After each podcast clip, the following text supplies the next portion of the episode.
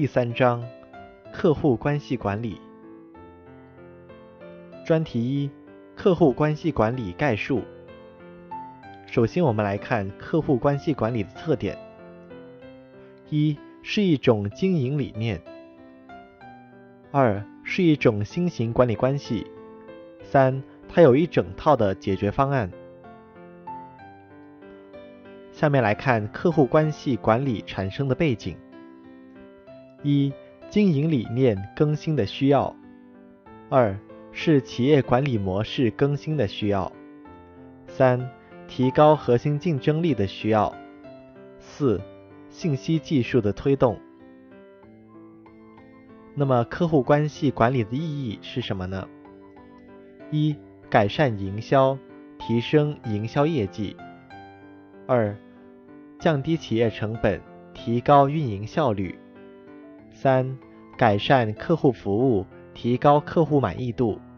四、优化企业流程，提高市场份额。专题二：客户关系管理流程。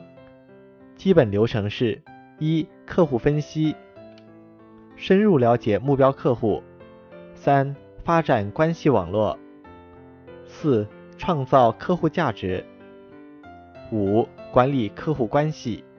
其中，我们仔细来说一说客户分析这一步。这一步的具体过程是：收集客户数据，定义和计算终身价值；三、客户投资与利润分析；四、客户分组；五、制定相应的客户措施。专题三：客户关系管理的解决方案。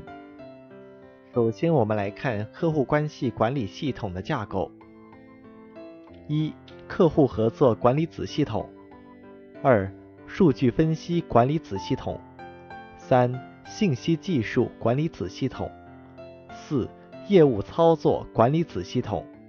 我们仔细来说一下第四个业务操作管理子系统，它分为营销管理模块、销售管理模块。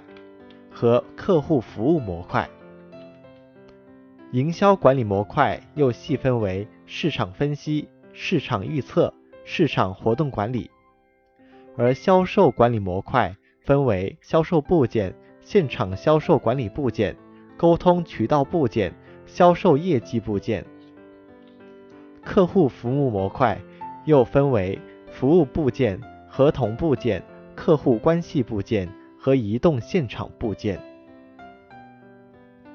专题四：客户关系管理的实施。实施客户关系管理的基本步骤是：一、确立业务计划；二、建立客户关系管理项目团队；三、分析客户需求，开展信息系统的初建；四、明确企业应用需求。五、为客户关系管理不同级别系统设置优先级。六、选择合适的方案。七、组织用户培训。八、使用、维护、评估和改进。下面来讲一下实施客户关系管理的条件。一、注重于流程设计长远规划。二、遵循专业化。社会化和开放式的运作思路。三、着手加强对渠道和应用子系统的集成。四、加强支持网络应用能力。五、极大的重视人的因素。其中第五点，极大的重视人的因素的要求是：一、获得领导的支持和理解；二、团队成员能力要较强。三、提高企业认识水平，实现观念的一致。四、建设与之相适应的企业文化。